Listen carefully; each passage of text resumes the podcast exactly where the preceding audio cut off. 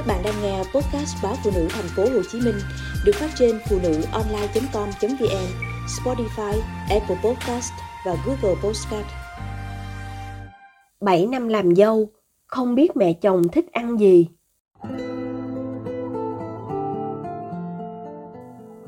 Mấy ngày nay, tôi loay hoay hỏi các chị đồng nghiệp về các món ăn bồi bổ cho người bệnh. Họ gợi ý rất nhiều món. Tôi đều đã nấu thử, nhưng mẹ chồng không đụng đũa. Có người hỏi, thế thường ngày bà thích ăn món gì? Tôi mới ngẩn người, vì không biết và lâu nay tôi không hề để ý đến chuyện ăn uống của mẹ chồng. Tôi về làm dâu khi mẹ chồng đã nghỉ hưu. Bà đảm nhiệm việc cơm nước nhà cửa. Đi làm về, mẹ chồng đã nấu sẵn cơm, tôi chỉ việc ngồi ăn rồi rửa dọn. Thỉnh thoảng thấy món gì ngon và lạ, tôi mới mua thêm mang về nhà. Buổi sáng vợ chồng tôi ra ngoài ăn rồi đi làm. Mẹ ở nhà tự túc chứ không ăn cùng nhau. Mẹ nấu ăn ngon, lại đổi món liên tục. Chỉ cần nghe con thích ăn gì là làm ngay nên rất hợp khẩu vị. Tôi không để ý mẹ chồng thích ăn gì. Hằng ngày mẹ nấu gì thì cả nhà ăn nấy.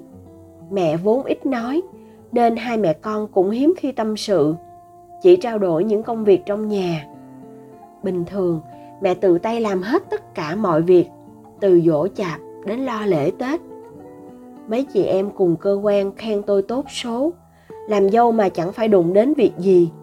Hàng tháng, tôi đưa mẹ sinh hoạt phí. Đến ngày lễ, tôi mua quà tặng mẹ, coi như xong nhiệm vụ. Mẹ chồng tôi có hai người con trai, ba chồng mất sớm. Tính mẹ kiệm lời con cái cũng không biết mẹ nghĩ gì. Mẹ ruột tôi thường khuyên, con nên gần gũi hỏi han, chia sẻ.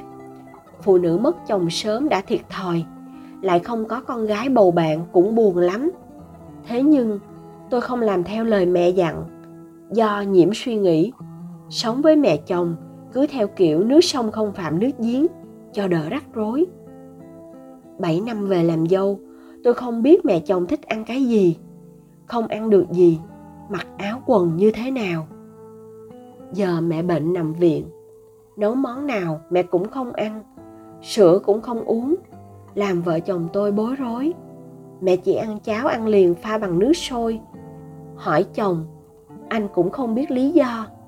Từ nhỏ đến giờ đã quen được mẹ chăm sóc, chứ đã bao giờ quan tâm mẹ thích gì đâu. Không biết làm thế nào tôi đành gọi điện nhờ dì út lên chăm mẹ. Vì nghe chồng bảo, chỉ có dì út mới biết mẹ cần gì. Đến khi dì út lên, tôi mới biết mẹ chồng không ăn được các loại cá biển, thịt bò, các loại cá da trơn. Mẹ dị ứng hải sản và còn không uống được sữa. Mẹ chỉ ăn được duy nhất thịt heo, thêm rau củ và các món chế biến thông thường. Tôi không biết điều đó vì bữa cơm nào mẹ cũng nấu đầy đủ món cho cả nhà. Nhưng không để ý, mẹ không đụng đũa những món mình không ăn được. Cũng chẳng biết nguyên nhân vì sao. Có lẽ là do cơ địa di truyền. Dì kể bên nhà ngoại, ông cố cũng vậy. Nói chuyện với dì út, tôi vỡ lẽ ra nhiều điều. Toàn bộ quần áo, thuốc thang tôi mua, mẹ đều gửi về quê chứ không dùng mở tủ quần áo ở phòng mẹ để lấy đồ mang vào viện. Tôi thấy chỉ có mấy bộ áo quần mặc ở nhà, thậm chí đã sờn cả vai. Ngay cả chăn ga gối nệm cũng dùng lâu đến bạc màu. Tự nhiên, tôi thấy mình vô tâm quá. Suốt ngày chỉ biết đi làm rồi về nhà, sống chung cùng mẹ mà không biết gì cả. Mẹ biết tôi thích gì, còn tôi thì mù tịch về mẹ.